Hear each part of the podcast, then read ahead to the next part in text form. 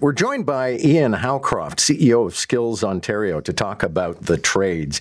Many times we've done open line about the trades and the reluctance that some people have to get into it or the joy that they have found getting into the trades, sometimes starting their own company, having people who answer to them, and they're making executive salaries. Uh, Ian Howcroft, it's good to have you. Good morning. Uh, good morning, John. I'm very happy to be here. Okay, and if I remember from the press release, like this is in honor of like Trade Day or something like that. Well, we're, we're getting ready for our big competition. So uh, it's it's in May. So we're trying to do everything we can to promote the opportunities in skill trades and technologies.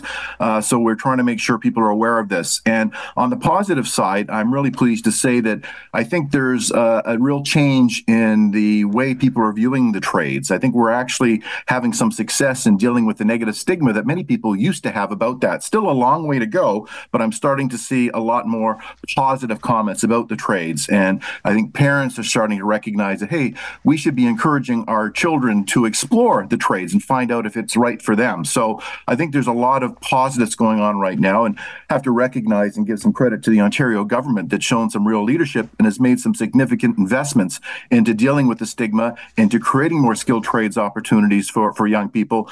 And we're very pleased to be a partner in moving this forward. We, we're celebrating our 35th anniversary this year, so it's it's a long-standing issue, but I think think the first time in 35 years we're starting to see some real pickup on the image that skilled tradespeople have in the province of Ontario. So you've got a list with you of the top five trade skills that are going to be most in demand in the coming years. What are they? Well, it, uh, it depends on what sector you're looking at, but uh, we're all looking now at the challenges around the housing crisis, and that's a multifaceted uh, issue that we all have to deal with.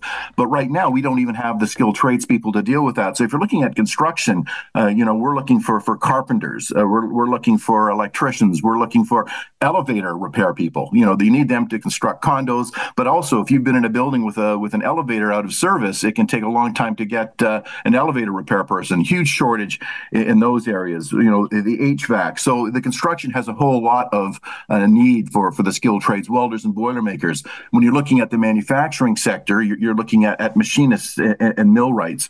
Uh, the service sector, you're looking at chefs. I mean, the service sector was probably probably the most challenged, most devastated by the pandemic. So they lost an awful lot of their employees. So they're trying to rebuild a workplace and workforce that was already uh, under a great deal of pressure. Uh, I heard uh, you talking with uh, with Tom, and we're getting ready for our competition. We have 77 discrete contests at the Skills Ontario competition, including one in fashion design. Uh, as I said, there's 144 skilled trades in Ontario. So what we want people to do is to get out there, open your eyes, open your minds, and explore. We have try trade opportunities to get young people to explore and have that experiential opportunity to see what might be right for them. Uh, and uh, there's there's in our view there's no bad career path, but if you're not even aware of what a skilled trade career could be, uh, we have to do a better job of making sure young people are aware of that. So we go into the schools, we make sure young people are aware of some of these opportunities.